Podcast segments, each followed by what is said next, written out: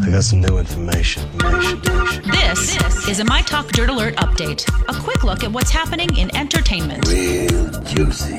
on My Talk. My Talk. Tell me something good. Kevin Spacey's lawyers tried to have his sex assault charges tossed last week by questioning why his accuser didn't fight the actor off during the three minutes of alleged groping. This, according to a new report today. Are you kidding me? Yes. My gosh, I would have been paralyzed in shock and Well, fear. like I mean, Yeah, it's, like- that's what they always do to victims. Yeah, so it's Spacey- their fault. Yeah, why didn't Mm-hmm. you fight harder? Spacey's lawyers went to Nantucket District Court in Massachusetts last Thursday in an unsuccessful effort to argue that there wasn't enough evidence to charge Kevin Spacey over the allegations that he assaulted an 18 year old boy at a local bar in 2016. The defense attorney argued that his client's alleged victim told authorities Spacey allegedly groped his genitals for about three minutes, but that he didn't try to walk away or tell Kevin Spacey to stop.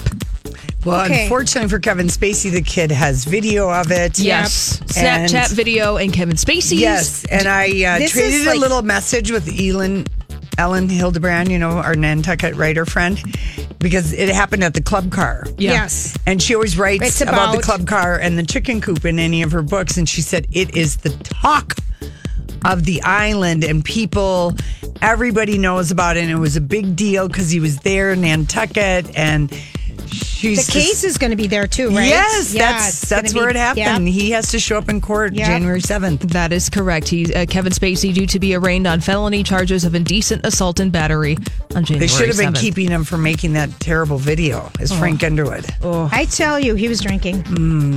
Well, moving There's on. no way someone makes that. He looks sober to me. Well, how dumb. Mm, yeah. Uh, moving on from that story to the world of celebrity real estate. Matt Damon is ending his year by buying Brooklyn's most expensive property. It's a 16.7 million dollar penthouse and at the Standish, which was formerly known as the Standish Arms Hotel.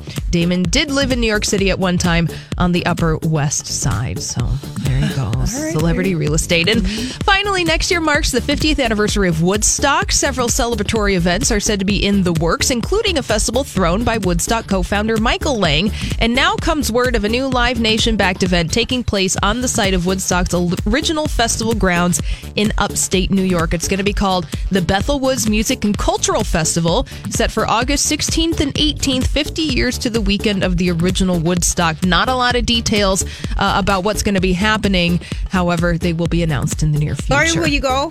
No. it's going to be a pan generational event. Yes. Pan gener- Pan generation. I will not because I have a reservation at Pier B for the Bayfront Blues Fest that weekend. And since I wasn't at the original Woodstock, there's really no point for me to go to No this new one. nostalgia. Yeah, no, nothing, nothing. that's. Nothing. No. I got nothing for Plus you the there. whole idea of upstate New York.